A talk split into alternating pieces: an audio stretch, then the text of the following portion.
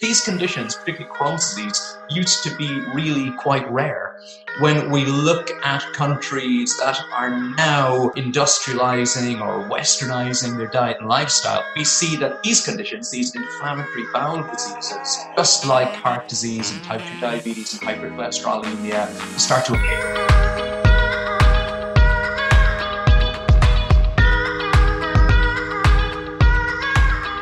Well, hello there and welcome to the Exam Room Podcast, brought to you by the Physicians Committee. Hi, I am the weight loss champion, Chuck Carroll. Thanks so much for giving the show a listen, or a view, or a download, wherever it is in the world that you are. We appreciate the fact that you are here. Today's show is going to be devoted to the gut. Specifically, we're going to be talking about Crohn's disease. We haven't really had an opportunity yet to talk much about this on the show. So I am thrilled to be joined by Dr. Alan Desmond. He is here, specializes in gastroenterology.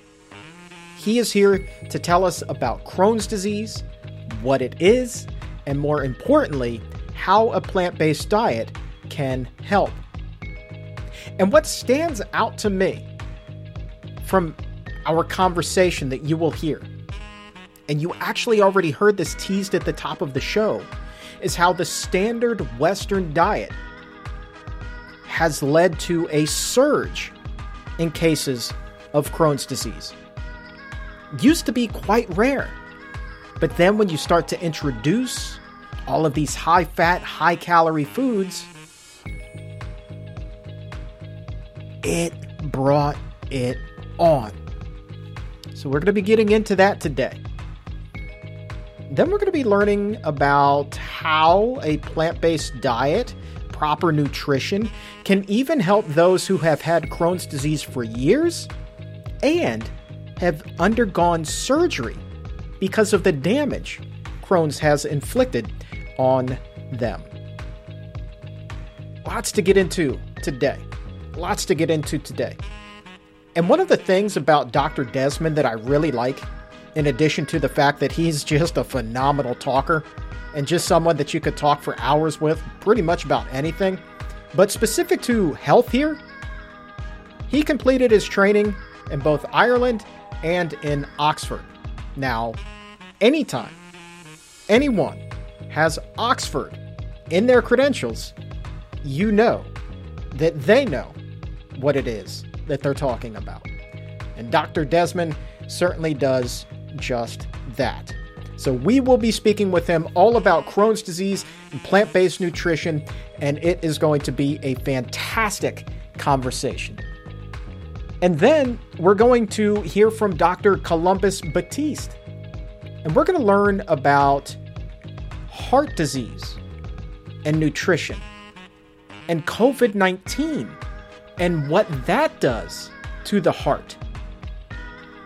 I said this on the exam room live this week when I was speaking with Dr. Neal Barnard. It's not just a disease that attacks the respiratory system. That's what we first thought. But now we're learning that it attacks the body in so many ways, including including the heart. So we're going to be talking with Dr. Batiste about that and I really think you're going to find it fascinating when I ask him what happens to a person right after they eat a fast food meal. What happens immediately, and then what are the long term effects if they eat that day after day after day? You're going to hear me say, paint the picture with your words. And he does. And he does. It's going to be a great show today, talking Crohn's disease, talking heart disease. Got COVID 19 thrown in there. We have a lot to learn, so let's not waste any more time. First up in the exam room is my conversation with Dr. Alan Desmond.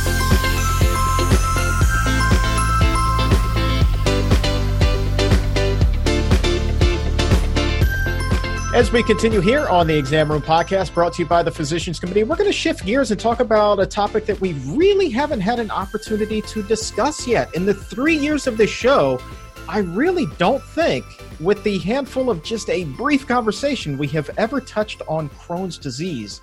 And that is going to change right now. And I'm so looking forward to being able to dive into this with my next guest. He is Dr. Alan Desmond, consultant gastroenterologist and an ambassador for Plant Based Health Professionals UK. With that, we welcome to the show Dr. Desmond. Thanks so much for taking the time to join us, my friend. Chuck, thanks so much for having me on. I'm a big fan of your work, big fan of the podcast. And um, yeah, also welcome to my home. You're, you're currently in my in my uh, in my home right now. So uh, welcome. I appreciate that. You know what? It's tea time. We're going to have a, a, spot of tea together. It's going to be fantastic. Uh, real quick, before we go any further, how prevalent is Crohn's disease? How many people are living with this currently? Yeah, so Crohn's disease is, is really very prevalent. And that's one of the reasons why it's becoming such a pressing topic. I guess when we go to diet and lifestyle conferences, medical conferences, ICNM or VegMed or any of these, we tend to hear, and you know, deservedly so, about things like heart disease and type two di- or type two diabetes and obesity, and these are super important. They're really, really important. But just another another condition that's becoming incredibly prevalent eh, are the inflammatory bowel diseases like Crohn's disease and ulcerative colitis. So these conditions, I mean, the the most alarming papers that I've seen suggest that these affect these conditions, these chronic inflammatory bowel conditions, affect up to one percent of the population in in high income countries um, like the US, the UK, Australia, etc. So somewhere between one and one sixty five, or maybe one in hundred, perhaps. So everybody that I meet who learns that I have an interest in Crohn's disease and IBD invariably, and I'm sure it's the same for you, Chuck, invariably they'll say, oh, I know someone with that. Or, yeah. or maybe I have that. They're, they're becoming incredibly prevalent. So you said specifically high income countries, then could one surmise that it's less prevalent in countries that don't have that same type of affluence? Yes, you're absolutely right. And I mean, this is the this is the key for me with um, inflammatory bowel disease. So the, these conditions, particularly Crohn's disease, used to be really quite rare. And then in the 20th century, kind of like post-war Europe, as Western Europe kind of industrialized its diet and lifestyle, these conditions started appearing and just keep kept increasing in prevalence to the point that they may affect perhaps one in 165 or even one percent of the population right now. And even in the 21st century, when we look at countries that are now um, industrializing or westernizing their diet and lifestyle, we see that these, these conditions, these inflammatory bowel diseases, just like heart disease and type 2 diabetes and hypercholesterolemia um, start to appear. And so let's let's dive in specific to Crohn's disease. Uh, for those who aren't really familiar with it, we're talking about one percent of the population.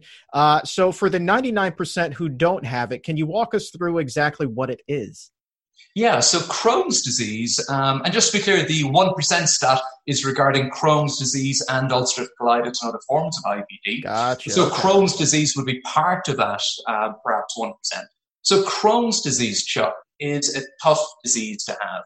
So if you have this condition, there are sections of your gastrointestinal tract, usually in your small bowel or intestine or your large bowel called the colon, which are suffering from long-term inflammation.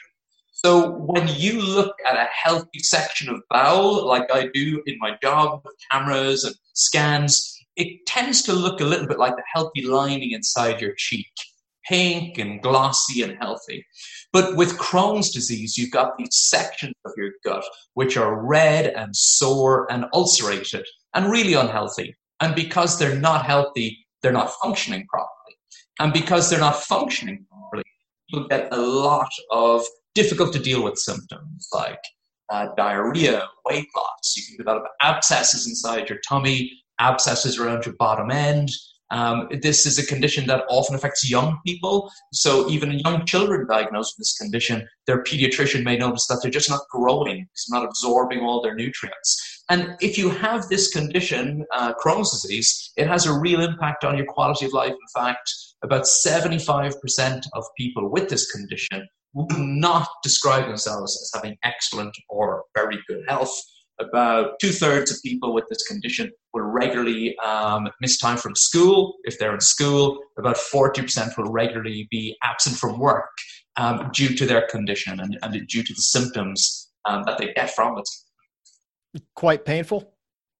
It can be, not for every patient, but abdominal pain can be um, a predominant symptom. Um, I described earlier how the lining of the gut is visibly inflamed, but sadly, with Crohn's disease, that inflammation passes through the whole thickness of the tube. If you imagine a hose pipe, so it's not just in the inside of the hose pipe, it's all the way through the wall. So you can, as it, as it gets uh, more progressive and more established, you would even see the inflammation looking at the outside of that hose pipe.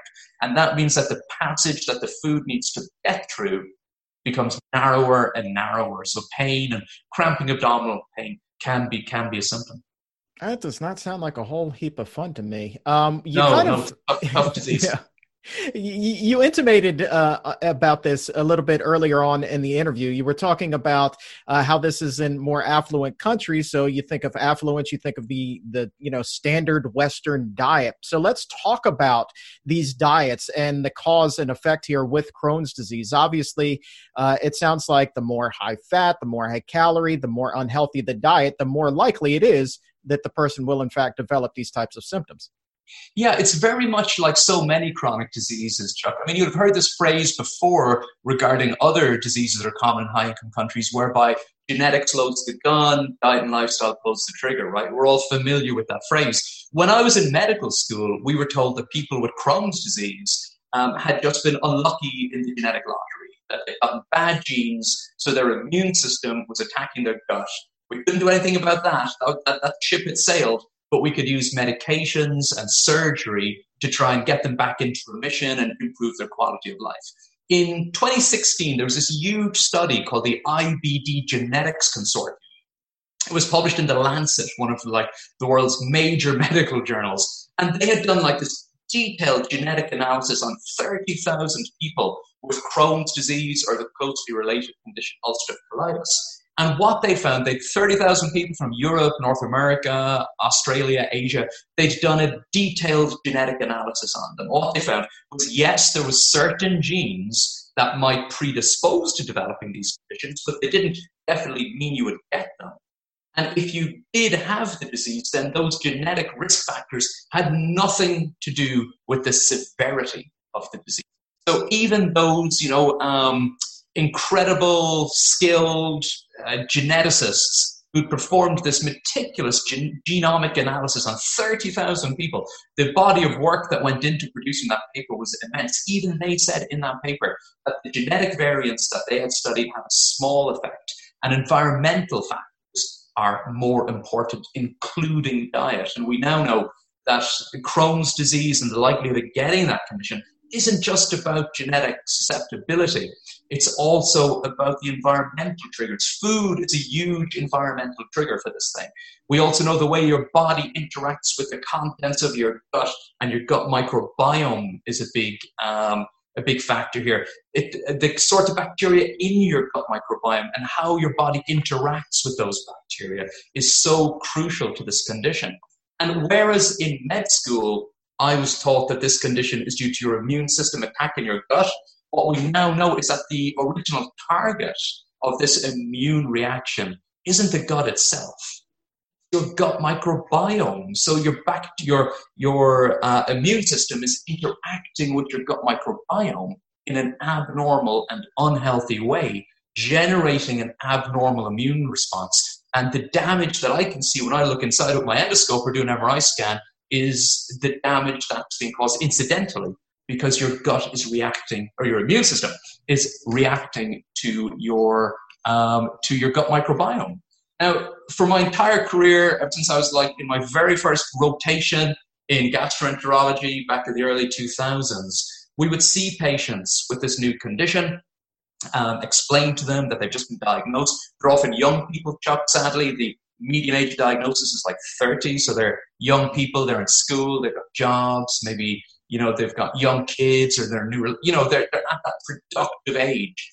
And you would explain, look, you've got this thing called Crohn's disease, it doesn't go away, you're going to need scans, you're going to need medication, you're going to need immune suppressants. Uh, there's like a 50% chance in the next 10 years you're going to have part of your bowel removed by surgery because the damage will get so bad. And every single patient, then and now, asks the same question What about food? What about diet? Is there anything I can eat so I'll feel better today and to improve my prognosis for the future? So, throughout my career, I've been looking at these papers and studies on the role of diet in Crohn's disease, inflammatory bowel disease. Papers that appear in the same uh, major medical journals that I look to to learn the latest endoscopic techniques or the latest radiological techniques or the latest fancy medication that I prescribe for this condition. And when you look at the papers, you start to get a whole lot of clues about how the standard Western diet almost seems designed to give us inflammatory disease. So let's let's talk about this. Uh, first of all, would I be correct in my blunt assessment here, basically in that the majority of these cases, we are doing it to ourselves? Well, I, I, I wouldn't want to try and like assign any blame or anything. I think the food culture that we exist in is what drives these diseases. So if you grow up in a country like the UK or the US, where the food that's presented to you as desirable and convenient and tasty is, you know, highly processed, low plant, high fat, high saturated fat, high dairy, low in fiber, then that's what you're going to eat. That that is what you're going to eat. And I mean, there's no, I don't think there's really any blame involved. Um, but I think the the food industry and the food culture um, is feeding us this this food inverted commas. As we know, the the standard Western diet is not a healthy diet, and it's the same sort of dietary approach or dietary culture that is increasing the risk of heart disease and type 2 diabetes and obesity and other autoimmune conditions, and it's predisposing us to Crohn's disease. So, I mean, so I'll just go through a couple of aspects. So, one of the first studies that I really looked at in detail was a clue. There's some real clues out there that the more plants in your diet, and we know that people in the Western world don't eat enough plants, God knows, the more plants in your diet, the less likely you are to get Crohn's disease. So there's a nice study from the Harvard Nurses Study uh, a couple of years ago, and they followed like 170,000 health professionals, females, for like 26 years. That's a big study. And what they found was that the women in that group, so it was predominantly women at that time, those with a higher fiber intake significantly reduced their intake, their uh, chances of developing Crohn's disease. But they were still only getting 26 grams a day, Chuck, the high fiber nurses in the USA in the 80s, 90s, and noughties were just getting 26 grams a day. Mm. And we've seen similar papers for kids that University of Montreal looked at this. They found that the more uh, fruit and veg and fiber in kids' diets, the less likely they were to develop inflammatory bowel disease. And why is that? Why would that be? Well, we know that fiber reduces inflammation. So fiber contains this, these microbiome available carbohydrates that we can't digest, but our friendly gut microbes love. They turn them into short chain fatty acids. I think with Dr. B, my good friend Will Bulsiewicz on recently, talking about butyrate and acetate and propionate. So with amongst all the numerous benefits, and we could do a whole hour on that, some of the things that those things do is they inhibit inflammatory mediators from being produced in the lining of the gut. So in many ways, they're targeting the same mechanisms that our really fancy and expensive medications target. So it, of course, it makes sense that eating more plants is going to help prevent this condition. Here's a really fascinating study. So we know with Crohn's disease, people with Crohn's disease have this particular bacteria in their gut microbiome. It's called adherent invasive E. coli. Adherent in invasive, the clues in the name.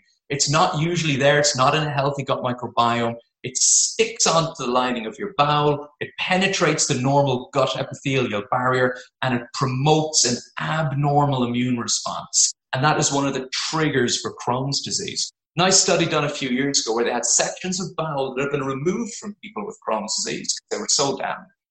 And they were mm. able to show under the microscope that if you just took those sections of bowel, you could see this bug, this adherent invasive E. coli, doing its thing, promoting an abnormal inflammatory response. And if you took dietary concentrations of soluble plant fiber from things like broccoli and plantain, you could cut that process down by 70% just by exposing your gut to more fruits and vegetables. And if you took the same system and exposed it to the um, emulsifier polysorbate 80, which is found in things like hot dogs and soft serve ice cream and, and you know every processed food essentially, you could double that disease process. So you can accelerate the process. And that was just one really nice study showing how healthy plant based foods can help to prevent this problem and how highly processed foods can promote this problem. Whole food plant based in the UK and the US, about 9% of calories coming from food like that right now. Highly processed junk food full of artificial flavors and uh, you know emulsifiers and all these artificial additives that have no business in our gastrointestinal tract, making up 55 to 60% calories in standard so when you when you know about these mechanisms and you know what the standard Western diet looks like, it, comes as no surprise that these diseases are becoming more prevalent. So you're talking about the preventative aspect of the plant-based diet, but let's talk about someone who unfortunately has already been diagnosed with Crohn's disease. Say one of your patients comes to you. They've been diagnosed. What effect then can a plant-based diet have for them? We hear about the plant-based diets obviously being proven to reverse heart disease. Some say, you know, uh, reverse diabetes. Some call it a mm-hmm. cure does the plant-based diet have that same effect on Crohn's disease? Can it go that far? yeah, I guess what we haven't had time to talk about today, but I'll be talking about a lot at the conference in a few weeks at ICNM 2020. It's not just about more plants and fewer processed food or no processed foods. We know really that a diet that restricts animal protein and animal fat and dairy fat and artificial food additives and emulsifiers whilst providing dietary fiber ticks all the right boxes for both preventing and treating Crohn's now, that's a big mouthful that I, I just described a diet that restricts animal protein and animal fat and dairy fat and emulsifiers and food additives whilst providing dietary fiber and adequate protein, etc., etc., etc. A nice shorthand for that whole food plant based. Now, we have seen several studies that you can design a dietary intervention like the one I just described, and you can you can put patients with Crohn's disease on that sort of dietary approach and get very significant benefit. In fact, in some cases, you're as likely to achieve remission as you are with all the wonderful medications that we have to treat this condition. We've also seen studies showing that if you take our wonderful medications, um, which get about 30 to 60% of people into remission, if you combine those medications with a healthy approach, right, you can get your remission rates up to like 90 or 95%. Um, so last year, uh, Dr. Barnard, uh, Dr. Kahleova and I published a nice case report of a story just like this, a young man with Crohn's disease who achieved remission through a whole food plant-based diet that was published in the Journal of Nutrients. I'll be presenting some other cases at ICNM 2020. But the fact is, yes, I've seen so many of my patients either you know making the move towards whole food plant based or going all the way to whole food plant based. Tremendous benefit. Now that doesn't mean that I'm going to stop doing colonoscopies, that I'm going to stop doing MRI scans, and that I'm going to not prescribe them the medication they need if and when they need it. From my perspective, as part of my practice, when I've got someone with a serious condition like Crohn's disease, I've got to use every tool in the box and diet has to be recognized as a really powerful tool that we should be taking out every time we speak to our patients. Now, here's a question for you. You use the term whole food plant based, and a lot of people, as uh, veganism is picking up more and more steam, we're going to talk about that in just a little bit. But as more and more people are exploring the world of, of going vegan, they are eating foods that are, in fact, plant based, yet still highly processed is there still a benefit in eating those compared to, say, a traditional hamburger? Will that still have a positive impact on Crohn's disease, or is that information that we don't yet know? That's information that we don't yet know for sure. But I mean, certainly when you look at the at overall healthfulness um, in terms of heart disease, cancer, diabetes, etc., we know that the more whole food your diet, the better. Okay, and we know that maybe a junk food vegan is going to be healthier than a junk food omnivore. but they're st- they could still they could both do it improving, right? They could both do better. One of the key things about um, inflammatory bowel disease, not only do I want people to avoid all the pro-inflammatory things that we see in animal fat and animal protein, like the heme iron and the PAHs and the HCAs and the advanced glycation end products and the carnitine and the choline that produce uh, TMA, which your body turns into TMAO, which your gut microbiome turns into TMAO.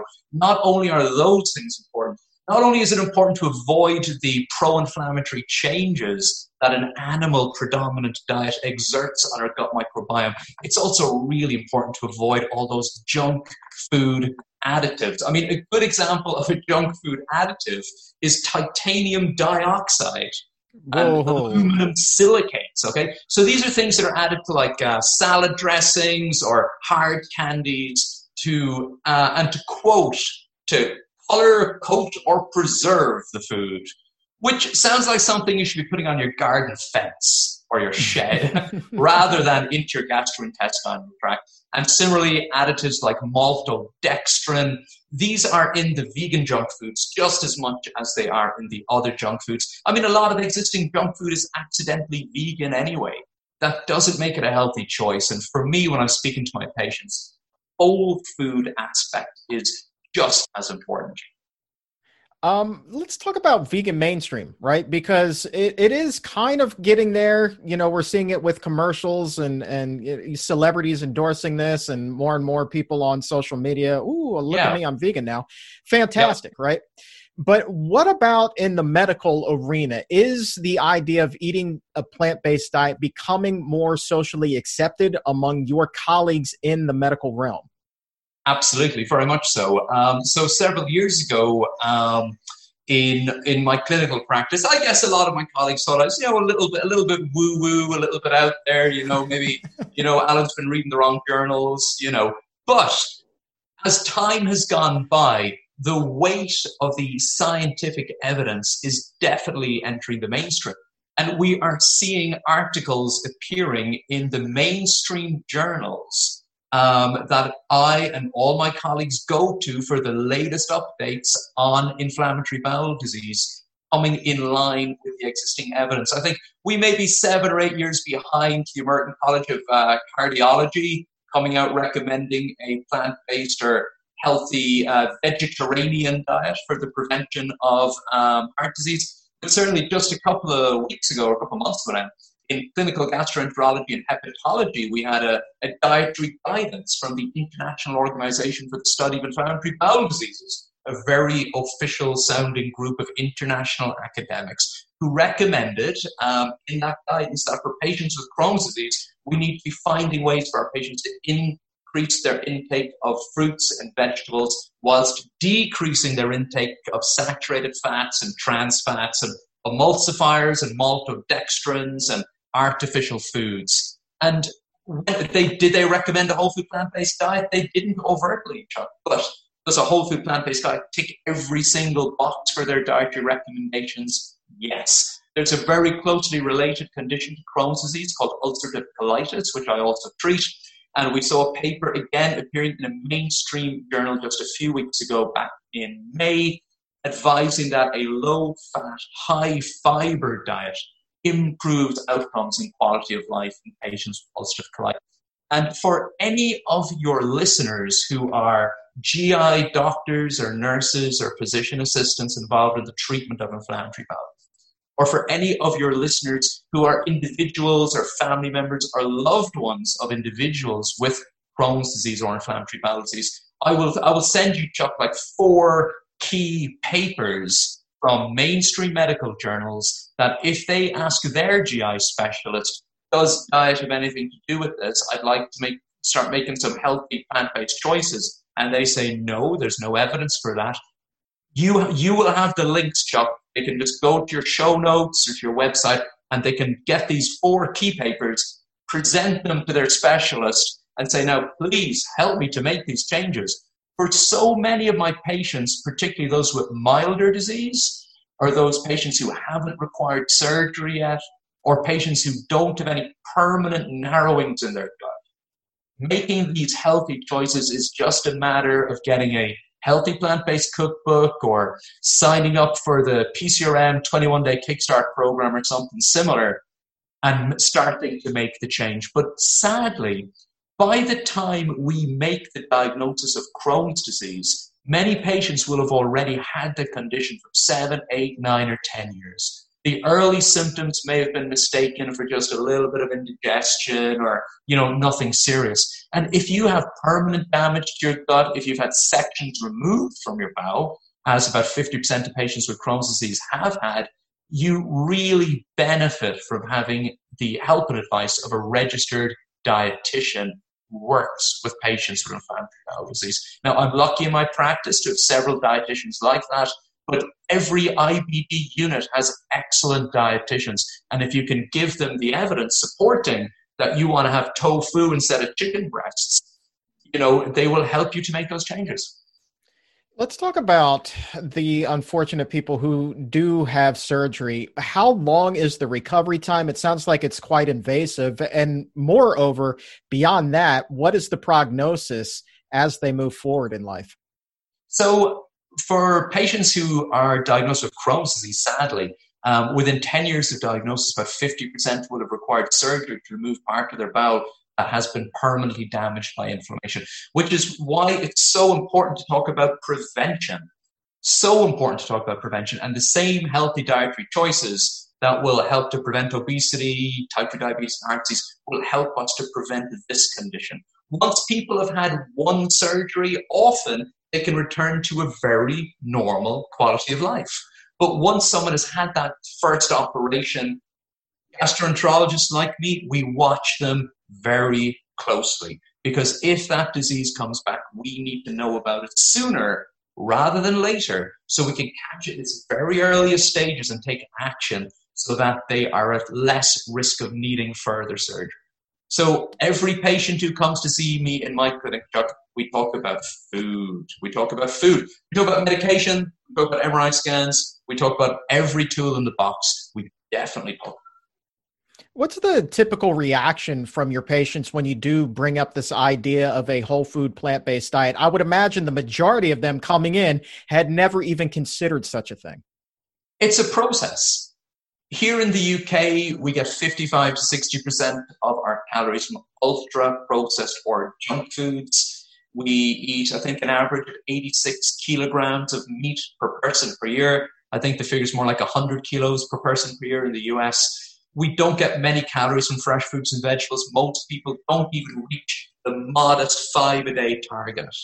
So when I start talking to my patients about food, number one, I've got I've got an entry point because they've all got digestive health problems. That's why they're seeing me, sadly. But so they're expecting an answer. They will ask me about food if I don't bring it up. So I usually start very gently, Chuck. I'll ask every single patient how many pieces of fruit you eat every day, how many servings of vegetables do you eat every day, and how many servings of whole grains do you eat every day. And just and again, no blame assigned. It's the food culture we live in. Often the answer to those questions will be, um, I don't eat fruit. I have vegetables at the weekend when we have our big family meal on Sunday. And what what exactly is a whole grain? That that is very often the, the response. And if that's the response, we've got our first healthy dietary intervention. Let's talk about fruit and I'll explain to you about whole grains. And we start with baby steps. But every every appointment I'll be checking in on their progress. Of course, thanks uh, to the work of PCRM and plant-based health professionals and let's face it, more to the work of the good people at Netflix with documentaries like What the Health and The Game Changers now in every living room on the planet, I'm getting more patients who are coming in to me and they're already primed and ready. They, they know that a healthy whole food plant based diet is going to be a healthy thing to do. And if I start talking about eating more plant based options, they will often say, Oh, what if I go completely plant based? You know, I've just seen this documentary called The Game Changers. Um, I want to eat like that. Should I? Would it be helpful? And I'm just like, yes, I'm glad you saw that documentary. Let's make some changes. And again, for patients with milder or earlier disease, they can eat whatever they want. They can choose to eat junk. They can eat healthy, whole food, plant based. They've got no issues. They can choose whatever food they wish. But for patients with more severe, more established disease or post-operative patients, we really want to involve a registered dietitian to make sure that they're getting all the nutrients that they need, not specifically because there's any deficiencies on a whole food plant-based diet, but just because if you have very diseased segments of your bowel, then even getting sufficient calories per day, no matter what your diet style, can be a challenge.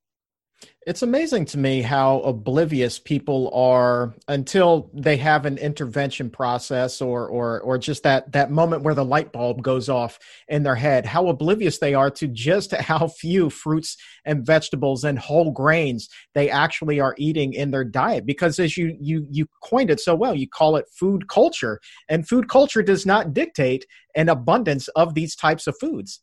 No, sadly. Um, and as I said, those three little questions um, can really just start some really, really powerful conversations.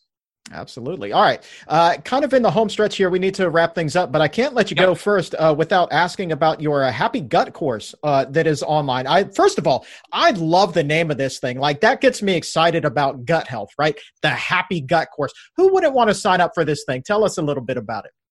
Um, so the Happy Gut course, and thanks for asking about it. So I'm good friends with Stephen and David Flynn also known as the Happy Pear. They are an absolute twin powerhouse of positivity, Steve and Dave. So they're twin brothers who've been eating a whole food plant based diet for like 20 years. They were way ahead of the curve um, on that. They've got awesome cookbooks, restaurants. They've, they've been on plenty of TV shows. Well, a few years ago, um, they asked me if I could help them to set up a healthy, whole food, plant based uh, course to help improve people's gut health. Because as we know, a healthy whole food plant based diet ticks all the right boxes for excellent digestive health. But then we see a lot of people who make the change to a healthy whole food plant based diet and they start experiencing some bloating or extra gas or symptoms that we typically associate with irritable bowel syndrome, which is a whole other whole other area that we haven't discussed today. And of course, we see that people are eating a standard Western diet and they've got irritable bowel syndrome. They've got bloating and discomfort and we wanted to do a six week educational course that would teach people about how to eat a healthy whole food plant based diet, how to do that in a way that's really gut friendly, and also just to learn the basics about like vitamin E and B12 and all of those things. So we put together a six week course. This year, Chuck, we've had 4,000 people through the course.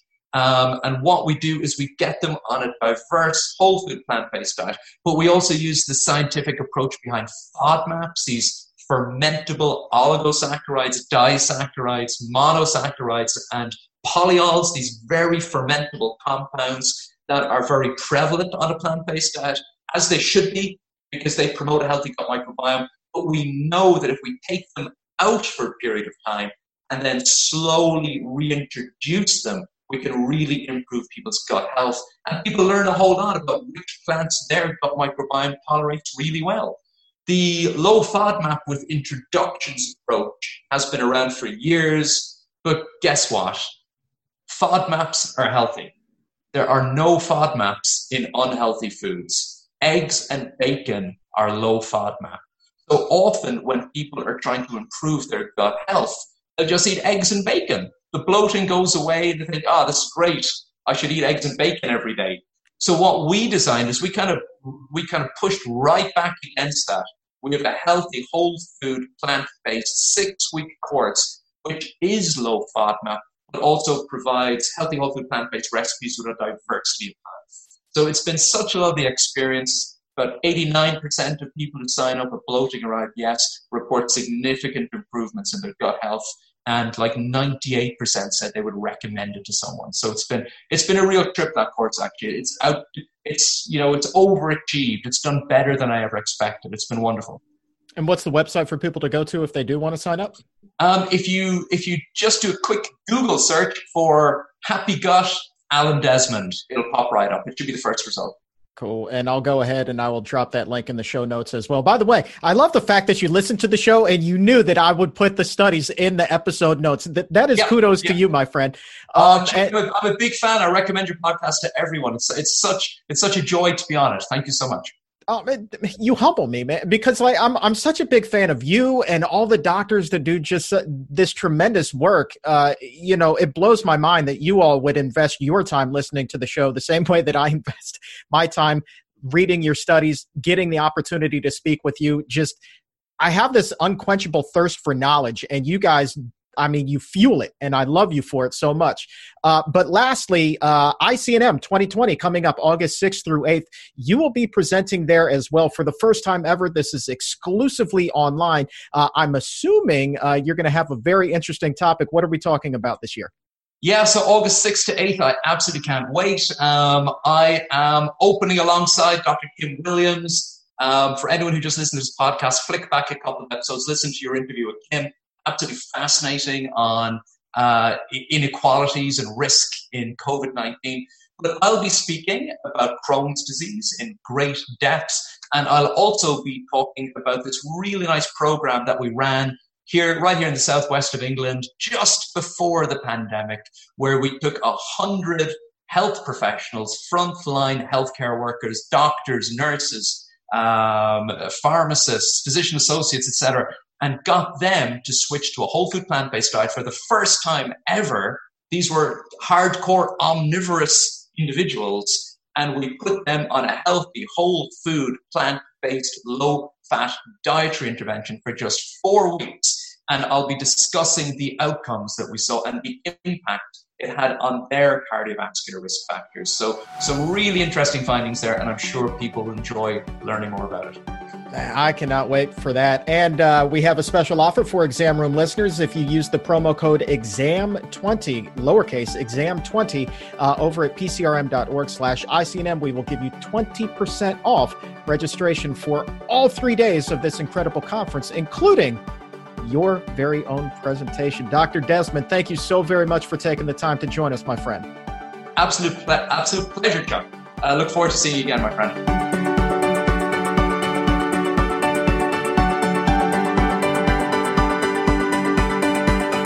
Sometimes you just get into these conversations with people that you wish would never end. It may be the first time that you've ever had the opportunity to speak with them, but it's as if you've been talking your entire lives, your old friends. That was what that conversation with Dr. Desmond was like. He's so, so cool to talk to. So cool to talk to. He's a guy that just gets it, and he's passionate about it. And that makes all the difference in the world. You can tell that passion, how much he cares and wants to help his patients and educate everyone about this. Very interesting what he had to say about the influence of the standard Western diet and the prevalence of Crohn's disease. Wasn't that big of a deal. Was not that big of a deal until we started to eat those high fat, high calorie, processed food meals in abundance. And there's a lot more that he is planning to talk about at the upcoming International Conference on Nutrition and Medicine that will be August 6th through 8th, as we mentioned during the interview. And remember, you can use the promo code EXAM20 for a 20% discount on the cost of registration. That's EXAM20, lowercase exam, and the number 20 Use that to save 20% off the cost of registration when you log on to pcrm.org slash ICNM. August 6th through 8th, three days chock full of information, the likes of which you have never heard before. We're talking about groundbreaking research, the latest studies, and the kind of information also that amid this chaos you're going to hear and it will help put things into perspective for you. That maybe, maybe, there is a silver lining in all of this, and things aren't necessarily as bad as we think they are. Because at the end of the day, there is always hope. And in this case, that hope is backed up by facts. So that's coming up at the International Conference on Nutrition and Medicine, August 6th through 8th. Use the promo code EXAM20 for a 20% discount. Moving on now. more than 30 million Americans are currently living with heart disease. And in some way, they can actually be considered the lucky ones because heart disease is the leading cause of death in the US, attributable to nearly 650,000 deaths every single year. And that outpaces all forms of cancer combined and accidents. And yes, even amid this pandemic with COVID 19, it is still the leading cause of death. And experts also say it doesn't have to be that way because heart disease is one of the most preventable chronic diseases out there. And because of that, hundreds of thousands of lives could be saved every single year if we weren't living in this fast food nation.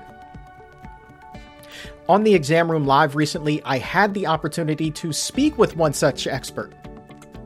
A gentleman who would rather be treating heart disease in the kitchen rather than the operating room. Talking about the chief of cardiology at Kaiser Riverside, Dr. Columbus Batiste.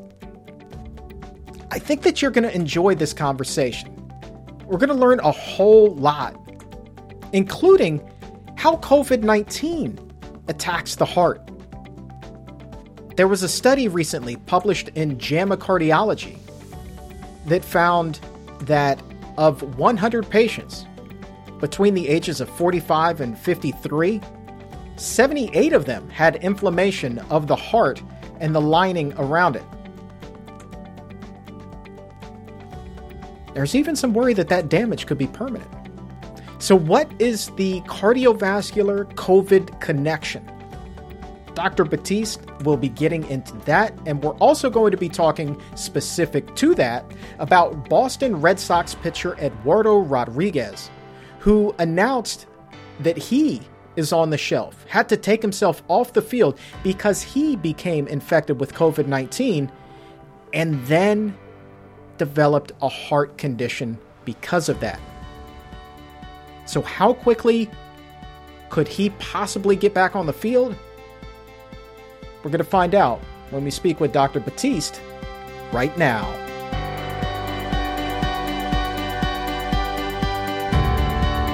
Dr. Batiste, thanks so much for taking the time to join us today, my friend. Oh, it's my pleasure. Once again, great to finally meet you and see you in, see you uh, virtually. I won't say in person, but virtually. virtually indeed. What, what do we have? Like three thousand miles between us right now. Um, so in the lead up, I was giving some statistics about heart disease and, and about six hundred and fifty thousand deaths every year. Some experts who I've interviewed on the show say at least half of those cases are completely preventable. As a cardiologist, do you agree with that assessment? Well, it is. I mean, we know that statistically speaking, we know that nearly 80% of the disease burden is preventable. And now it's a combination, whether or not we're looking at smoking, whether or not we're looking at uh, lifestyle in terms of nutrition, which is obviously uh, uh, the the core component of, of what my intent is. Looking at inactivity, those things play such a substantial role in the development and progression of coronary artery disease that starts from childhood all the way through to adulthood. I like to paint with words here, so I'm going to ask for you to put on your verbal paint, uh, your verbal paintbrush here, as it were, and and walk us through what happens to a person's arteries both immediately after they eat a Big Mac, and then what are the long term consequences in those arteries if they eat a Big Mac every single day? Paint that picture for us. What happens inside? Yeah, so you know when you have whatever the substance is, whatever the type of of of uh, fatty meal that's ultra processed that as i like to characterize it melts in your mouth not in your hands right? That when you absorb that now all of a sudden your sugar levels rise. And because it's likely been repetitive your body is unable to really process that and so your blood sort of turns to sludge. So instead of it being highly viscous and it swishing through the vessels now the, the vessels the blood coursing through turns to sludge and it's moving very slowly. and and very lethargically. And the vessels no longer which formerly were may have been able to expand and accommodate according to the needs of increased blood flow that's required now they begin to constrict down. So now in that instance as you're eating this food and you start to wonder is this heartburn that i'm feeling? Uh, this indigestion that you're feeling? And the question really arises is that indeed heartburn or is that your heart burning from the the ill effects of the food that you've given and that you've had? And so now as the endothelium that special lining that super superhero type of lining that encases the vessels to protect it becomes damaged it constricts down. Once it constricts that diminishes blood flow and may bring about symptoms of of uh, what we call ischemia or lack of blood flow to the heart muscle that women will present differently. They may feel fatigue. They may feel some back discomfort. They may feel nauseated or a little bit dizzy. Or you may get the prototypical symptoms that have typically been characterized in men of that crushing chest discomfort called Levine uh, uh, uh, uh, uh, syndrome that you have with the hand over the heart, the jaw, the neck, and so forth, break, breaking out in a sweat. And these are the things that pretend itself towards a heart attack. Now, the key thing is most times folks think that, oh, it must be a blockage of 70, 80, 90% that lead to a heart attack occurring.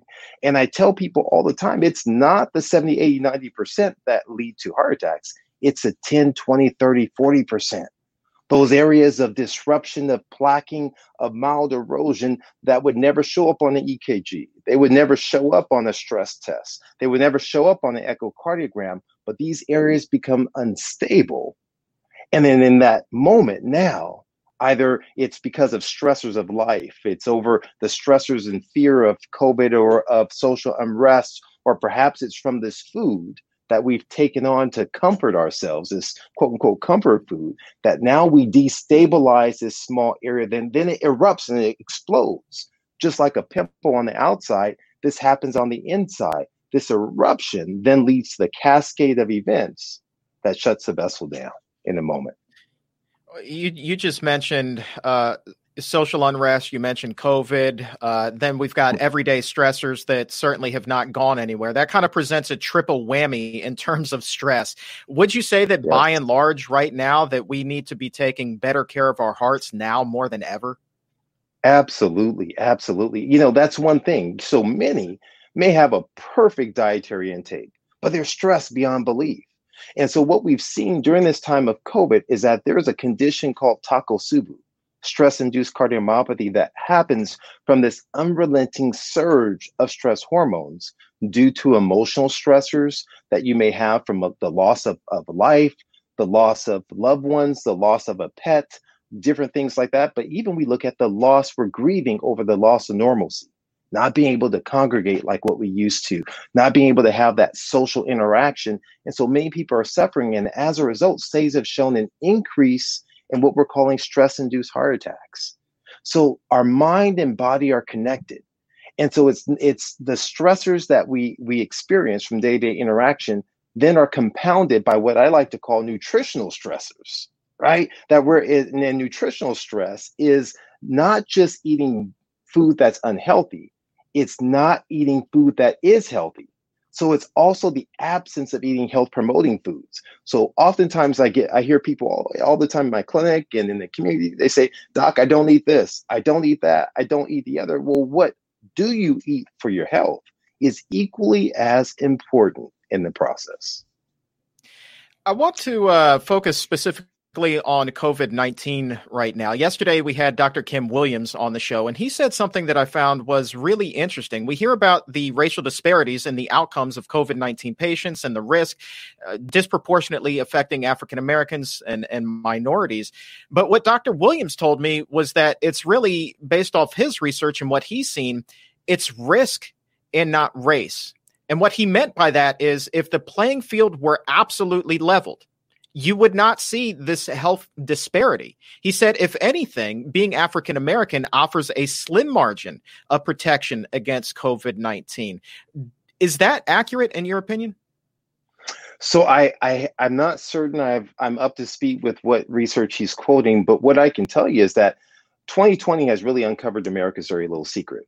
And it's exposed what I call is the fact that America as a whole is living sicker and dying sooner than other industrialized countries. And we know this based off of historical data and epidemiological data looking at our outcomes. But within this subset of, of this powerhouse nation on the glo- on the global stage, within the subset, we have a core group of individuals who are black and brown who have stark health disparities that have been persistent throughout the the eons of time.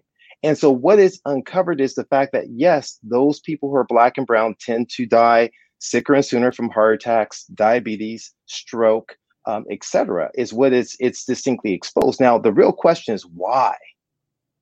It's why. Oftentimes we look at it as just fact. Okay, this the sky is blue, the sun is yellow it's warm outside you know um, but the question is really why? Why do these health disparities exist? And so it's very complicated when you really get dive into the health disparities as to why they exist.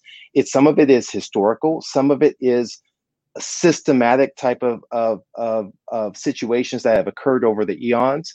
Some of it's access. It's what we globally characterize as social determinants of health. It's the environment that lends itself to culture, that lends itself to the food that's available, that lends itself to increased stressors that all all boil in this crucible that pretend itself to disease. And I think that COVID has really uncovered it. So when you look at COVID and its interplay as far as in attacking the endothelium, I know we're going to jump into that, and how that is tied to basically all the disease burdens of Alzheimer's to to uh, diabetes to high blood pressure, et cetera, et cetera that's where the problem lies.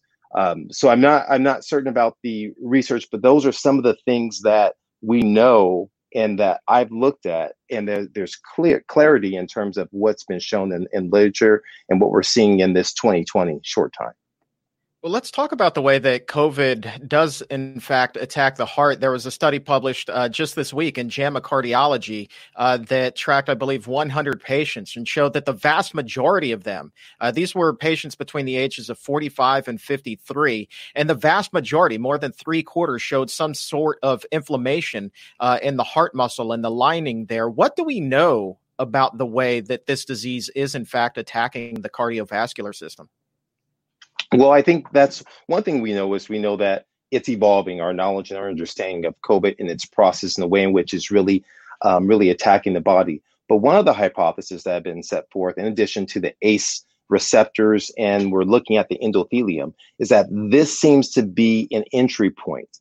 And so, for those in the audience who may be unfamiliar with Dr. Esselstyn's beautiful rendition of how the endothelium is so profound and it it works and uh, on the body and protects, the endothelium is that inner lining, it's the inner skin that lines all of the vessels.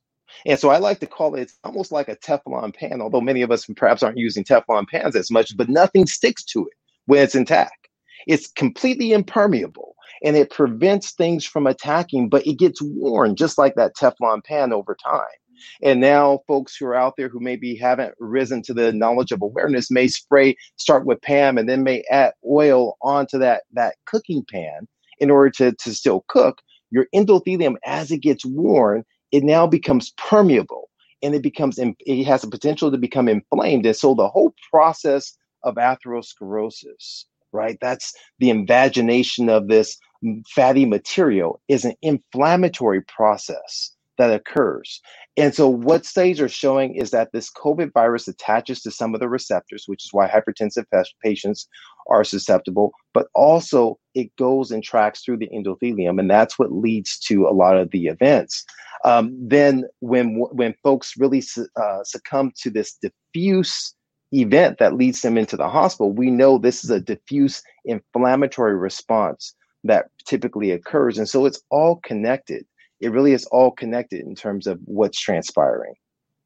You know what I find interesting is that COVID is also a- attacking people who are you would think at least are relatively physically fit. You, the case of Boston Red Sox pitcher Eduardo Rodriguez just yesterday announced that he was going to be shut down for a period of time because he has a heart condition that they believe was brought on by COVID 19. Hmm. Uh, he's hoping to be back in the lineup next week. To me, that seems like a quick turnaround, but what do we know as far as how quickly a person can actually reduce inflammation around the heart, uh, whether it's COVID related or not? Is that too aggressive of a timetable to get back on the playing field?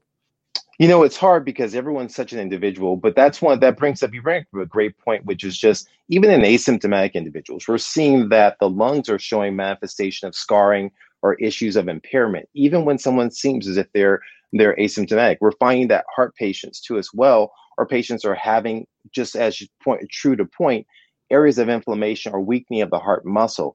And these are releasing what we call troponin values, which are essentially markers that denote the protein specific for an organ system. This one, in, as it pertains to the heart, are being released. So the timetable in, in terms of healing or recovery is really it's multifactorial. It's going to likely depend upon how much of a hit his heart took, how strong it is, how strong it, it isn't, how high his markers went, um, the level of concern, what type of imaging they have done. All those things will, will play a role in whether or not he's having symptoms of discomfort or shortness of breath. But it's hard, obviously, to give general recommendations for someone we haven't um, directly spoken with. And but I think the key thing is trying to protect ourselves from really contracting it, the the COVID virus, because it can really negatively impact us. And I think that's one of the key things that you brought up is that someone who appears healthy appears strong, you think, well, they can't possibly get it. We never know what's brewing underneath the surface, and all of us are in a constant warfare against illness versus wellness. You know, and we we this has been well delineated in terms of cancer, and and with prior reports saying 40% of women by the age of 40 have precancerous breast cancer cells floating around, and 50 to 60% of men have pre prostate cancer cells floating around, and nearly 100% by the age of 70 80% will have thyroid type cancer cells around. Our body's in this constant warfare. And so the foods that we eat, our mindset, all those, our activity, all play a unique role in trying to arm ourselves. Uh, let's talk generally here about uh, heart inflammation. Uh, you are a guy who would much rather be treating heart disease in the kitchen than in the operating table or operating room, I should say. Um, in terms of effectiveness in, in treating heart disease inflammation, how effective is a plant based diet compared to the standard forms of treatment? Yeah, no, I, I think that what we know we first of all we don't have head-to-head comparisons and it depends on what question we're truly asking. So that's a very useful question but i'll break it down a little bit further. One is in the realm of an, the throes of an acute heart attack right? So in the, the form of an acute heart attack i'll analogize that to a blowout on the uh, freeway a tire being blown out on the freeway there is an issue. There's different degrees from a flat tire all the way out to a, a, tire that gets blown out on the freeway. That something may have to happen in the immediate instance in order to, to, to troubleshoot and make sure you, you tend to that. But then you have individuals where perhaps maybe the air is a little bit low on the tire. Individuals where you know they they tend to drive recklessly over nails and so forth. And we know that there's extreme power in trying to change the habits in trying to take care of those tires to really prevent the tire from blowing out, to prevent the issues from happening on the expressway at that point in time. And that's where I really see the difference. So, in the saying of acute heart attacks, um, that is not the immediate timetable to implement a therapeutic plant based nutrition as a sole means.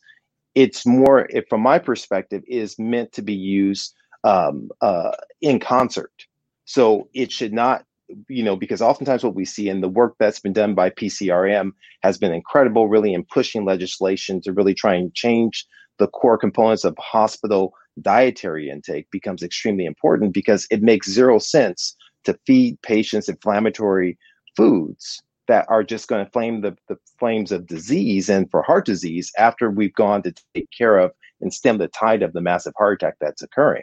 In the outpatient arena, my stance is is that I can go ahead. My sole goals are to help you feel better or help you live longer. The vast majority of cases, study after study after study has told us that the stents, that many of the bypass surgery in the elective setting are not life saving. that oftentimes they're symptom alleviating. And so I tell patients if I can achieve you resolving your symptoms with the least negatively impactful treatment, which means nutrition, exercise, stress reduction, eliminating toxins, that those are the that's a preferential course because that not only is going to help you from getting an immediate heart attack, but getting that second or third heart attack because we know about 30 to 35% of heart attacks that occur every single year are from a secondary, a recurrent heart attack that happens. And so that's really the key of treating folks. And so that's what led to not only the lecture series that I put on, but also what we characterize as our, our cath lab. Cath lab is where we take patients to put stents in and to do special procedures. So I coined the term cath lab, cooking alternative to health, as an hmm. area in which we do the same thing. We go ahead and our goal is to offset and to prevent a heart attack from occurring and to stop and improve the symptoms from happening. Dr. Batiste, you are involved in one of the better projects that I've heard of in a while. Certainly one of the most intriguing, uh, the Slave Food Project. Uh, got a chance to flip through that a little bit last night and again this morning before we, we, we got the opportunity to talk today. Walk us through what this is. I actually think that this is just a brilliant project that you're pulling together here. Yeah, so no, thank you for that. And I appreciate the words of affirmation and encouragement with it. You know, we were chatting earlier and there's different ways, always different ways to tell the story. And and so this is a different way of looking at the story. And so slave food actually is kind of a double entendre. It, it's really looking at its layered meaning. So not only, yes, there's a historical connotation of slave food where food was given as far as the refuse was given to slaves at that point in time, and they had to kind of build a new culture and a means of of of, of uh, providing nutrients for themselves. But really, slave food is really about an issue of lack of choice. That we all at times are enslaved to our environment.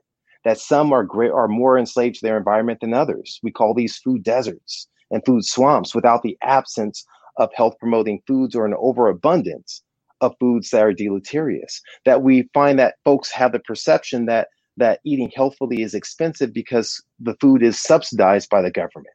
And so they feel as if they, they don't really have a choice. We say make a better choice, but all that's around them is their environment that's filled with foods that are disease forming. And so slave food is a project that seeks to, ex- to explore the relationship between uh, health, uh, uh, food deserts, food addiction, uh, stress, but also looking at the impact of discrimination. That discrimination can be based upon gender, it can be based upon ethnicity, it could be based upon sexual orientation. But these stressors that mount, and what studies have shown is that stress alone, which all of us, all Americans face stress, that portends disease. It increases your risk of diabetes, high blood pressure, cancer, et cetera, et cetera. But there is another layer of stress that's hard for certain individuals to escape in the form of discrimination that also portends towards poor health outcomes. And so when we look at that, we know that there's shortened telomeres. And there was a study, interesting study was done from one of the conversations we're hosting these slave food conversations. And we had um, a PhD public health uh, professor come on, and he made reference to a study that was done of teenage African American girls and they measured the telomeres. Where their stress was high they felt the impact. They perceived discrimination. It's not really about whether or not it's real or or not. It's just if you perceive it. And they measured their telomeres and their telomeres were the same were shorter actually than middle-aged women with breast cancer. That's huge. That when mm. you look at the power of the impact of a person's environment and shortening their lives that they live sicker and sooner. But here is the key that was so incredibly hopeful because I think that we have to always look what's the hope, what's the silver lining inside of every story is the fact that when they engage in starting to go ahead and mentor these young ladies, when they start encouraging them and empowering them through uh, and letting them know that they're loved, irrespective of their educational performance of anything else, but just for who they are, they show that they were able to improve and lengthen. Very similar to the work that Dr. Dean Ornish did with Elizabeth Black, uh, Blackburn and showing the extension of telomeres through complete lifestyle change, nutrition, mind, body, um, smoking cessation, and those things are important. And so in my mind that there is hope. So we see when we say, why is there this health disparity that exists in this country that is not a black or brown issue? It's an American issue because you look at billions of dollars that are lost as a result of health disparities that get funded and shifted over into issues of dialysis or into heart failure or to various things of that nature. That now you have lost productivity, lost years of earning potential, all these things that get get um, added on it's so important for us to look at it. and so that's what slave food is about. It's about bringing awareness and bringing attention and cutting through and asking why as opposed to accepting it just as fact as if there is some sort of um, dna and the key is your dna is not your destiny. Your DNA is not your destiny, that we can transform our epigenes through our nutrition, through our mindset that can impact our microbiome, that can impact our endothelium, that can give us protection to improve our health span, even if it's not our lifespan. None of us know our beginning from our end, but it's about how can we live on this earth healthier, longer, so we can be a value, we can be a purpose. And now that's really the goal of of slave food. Slave food starts looking at the African American community, but it doesn't stop there. The next phase of slave food is then looking at other other communities, and that can go from individuals in the Appalachians, all right. That can go to individuals who are who uh, of the Hispanic Latino. That can be of of South Asian uh, group, and looking at various um, aspects of culture that play a role into this essentially almost enslavement, really from their their environment and that's what it's about. Man, what a series! What a series! I would love to have you back on uh, sometime in the future, hopefully not too distant future, to talk more about it. I feel like there's an awful lot still left to discuss with that, but you can check that out at slavefood.org. Dr. Batiste, thank you so much for your time today. Yeah, it's been a pleasure. Nice to meet you. Finally, it's good to see you. Likewise, my friend. Likewise, I heard so much about you before today. It's so it's so great to finally have you on the show. All right. Thanks. Thanks again. Appreciate you. Thank you, Dr. Batiste. Slavefood.org is the website to go check out that series, a very important one at that.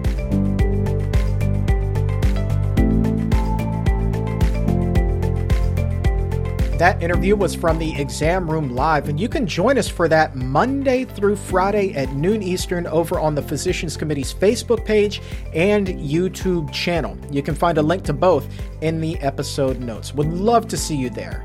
Got so many great guests on the show. So many great guests. We had Dr. Neal Barnard, of course, this week. We heard the story of Adam Sud, who is now studying the connection between addiction and nutrition. I'm not talking about just food addiction, I'm talking about addiction recovery, substance abuse. So while somebody is in rehab for that, if they are taught proper nutrition, if they are given a plant based diet, what does that do for their chances of succeeding and beating this addiction. He's running a study on that called the Infinite Study. It's a great show. I hope that you get an opportunity to check that out. Now, here's some other big news. We hear all about health on this show. And maybe you're like, man, I wish my doctor was as in tune as these guys are with nutrition. Well, here's the good news now you can have a doctor just like that via the wonders of telemedicine and the Barnard Medical Center. That place is staffed up with doctors and dietitians who are 100% plant based, and they practice preventative medicine we're talking about treating the cause of the problem and not just the symptoms. It's not just about putting a band aid over things and hoping that they go away. No, no, no. They are drilling down and attacking the issue where it lies. And that's huge. And you can work with their dietitians who will help zero in on your diet and if you're already eating a plant based diet, well, they can help make you a next level vegan. Or if you're just getting going on your plant based journey, they can show you the ropes as well. There's something for everyone. Everyone can get a little bit healthier. And so, even bigger news you can now sign up, make an appointment if you live in the states of Illinois, Indiana, and Pennsylvania. All three recently added to the roster of states where the Barnard Medical Center is available. And that comes right on the heels of the additions of both Florida and Georgia. All of this again via the wonders of telemedicine. So you've got those states plus California, New York, Washington, D.C., Maryland, Virginia, Missouri, Arizona, Colorado, Massachusetts, and Kentucky. When you add all of those states together and the district, you've got coverage of more than a quarter of the country. And they're not stopping there yet. They are hoping to bring new states online very soon. But if you do live in any of those locations, you can make that appointment by visiting barnardmedical.org or picking up the phone to call 202 527 7500. You will find a link and that phone number in the episode notes as well. And as we round third and head for home on this edition of the Exam Room, please also don't forget to subscribe to the Exam Room podcast by the Physicians Committee on Apple Podcast or Spotify or Stitcher, wherever shows are available. And when you do, please also leave that five star rating. Because the more subscriptions we receive, the more five star ratings we get, the higher we climb in the rankings. And the higher we climb, the easier it becomes for someone who truly needs this information the most to find it. And if you really want to help, you can also share the show on your favorite Facebook groups. Just get the word out. Post it, share it, shout it from the mountaintops. Let people know about the exam room and help us make the world a healthier place. Thank you for that. For today, for this show, that's going to wrap things up. My thanks again to Doctors Columbus Batiste and Alan Desmond for joining us, and for everyone here at the Physicians Committee. I am the weight loss champion, Chuck Carroll. Thank you so very much for listening, and remember stay safe take a stand, and keep it plant based.